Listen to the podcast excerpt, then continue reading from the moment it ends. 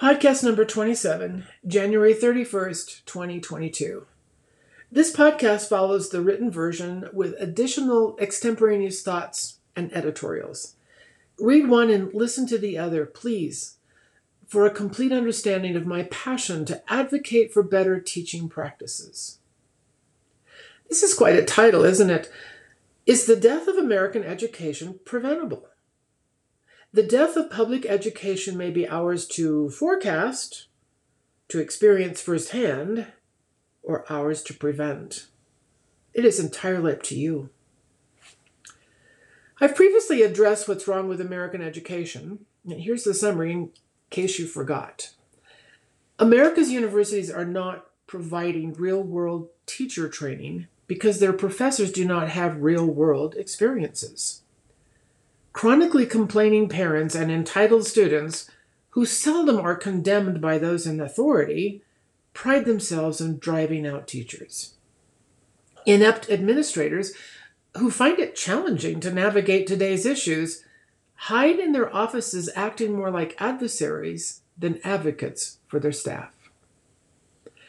Teachers who chose the profession for the wrong reasons continue to shortchange our children. The overt infiltration of political organizations with an agenda to change the fabric of a democracy through its vulnerable children are altering subject matter and teaching ethics.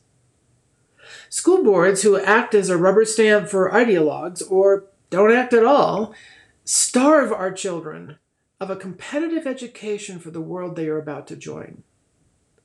A culture who accepts low pay and poor conditions for teachers as the norm acts as a conduit for low expectations and low outcomes of its children. A country where education is not first and foremost loses respect and recognition on the world stage. But there is yet another factor causing our country's public education to suffer. And here it is. The quality of our public education appears to be defined by our zip codes. I was five years old when this country shook from within at the volcanic wake up call from civil rights leaders. That call boldly shouted through the din of ignorant opposition our children of color were not receiving the same education, which included instruction, facilities, supplies, quality of teachers, as those of our white children. Whereas at five years old, the full impact of the civil rights movement seemed more like black and white pictures of angry people and frightened children, it did leave an impression on me. I would hope that impression served itself well in my 46 years of teaching. I believe it did. In my opinion, segregation is rearing its ugly head some 68 years later. The schools which house those children of color and the poor cannot compete with schools in higher socioeconomic areas. How do we fix this? It is time for this country to embrace school choice and or the voucher system. Here's an interesting chart from the Foundation for Economic Education. And I would encourage you to go to the blog and see the chart in its entirety so that you can better understand the impact. But for right now, I will read it to you. These are groups that support school vouchers. 74% of those with an income less than $20,000 support school vouchers. 69% of African Americans support school vouchers.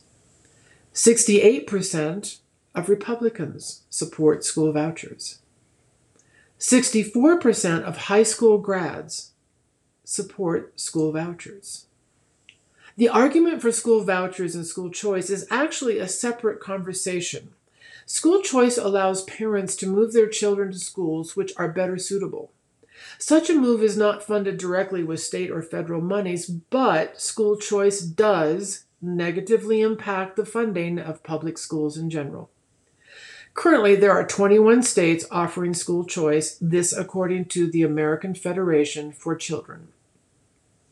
School vouchers, on the other hand, are a sort of a scholarship program, or if you will, a savings account, which allows students to use state and federal funds for their school of choice. In other words, the per capita state federal money follows the child. Currently, there are 16 states using the voucher program. Here's an op ed found in USA Today, written by Christopher Rutkowski. And I quote Survey after survey shows bipartisan public support. Let me go back and emphasize the word bipartisan public support for school choice policies, notably among families with the most at stake in our educational system. And while some fellow educators and I may still have reservations about non traditional choice ideas, we have a responsibility to listen to what many families and communities are saying. And I continue quoting. According to a survey of likely 2020 voters, Democrats for Education Reform, that is DFER, found that 81% of voters, including 81% of Democratic primary voters and 89% of Black Democratic primary voters, support expanding access to more choices and options within the public school system, including magnet schools, career academies, and public charter schools. And I continue quoting. A recent EdChoice public opinion survey found that 78% of Democrats agreed with 78% of Republicans and 77% of independents in favoring education savings account. I'm going to read that one more time because anytime you can have Democrats, Republicans, and independents agreeing at three fourths, uh, 75% or more, that's pretty important that we pay attention. So I will read that again. A recent EdChoice public opinion survey found that 78% of Democrats agreed with 78% of Republicans and 77% of independents in favoring education savings accounts, which let families access money usually funneled to school districts to spend on education related expenses for their child. Current school parents were 85% in favor of ESAs. ESAs are educational savings accounts, as were 78% of African Americans and 79% of Hispanic respondents. And I end quote. Whether it be school choice and or the voucher system, they both ignite conversations of hot debate. The one resounding question would the school choice voucher system deplete public schools of needed funding? The short answer is yes. But perhaps it is time for our public schools to take on more of a business model where it is survival of the fittest and not survival of the poorest, supported by federal and state funding. The word competition in this new world order has taken on negative traits. In the constructs of socialism, competition is not warranted, nor is it welcomed. Is that where American education is headed? Another simple answer is again yes. The elimination of trophies, prizes, recognition, grades, and winning is a direct result of a society embracing mediocrity so that everyone feels happy. Unfortunately, through this boneheaded approach, American children have lost their place of future membership to a fast paced world. According to Business Insider, the U.S. now ranks 27th in the world in education. America must stop ignoring her children who are her future. The time is now, and the actions are these run, do not walk, to the closest ballot box in November to ensure elected leaders reflect this country's ideals and not the political whims of a small minority. Legislate school choice and or the voucher system in all states. At the same time, improve educational delivery through better teacher preparation, preparation at the university level. And also at the same time, ensure all schools are well equipped with rudimentary things like Wi Fi, computers, clean facilities, books, supplies. Make sure administrators and school boards are properly vetted. Mandate lack of success schools receive immediate consequences. Stop teaching ideologies of socialism and get back to preparing our children for the 21st century of a country built on achievement and competition through democracy.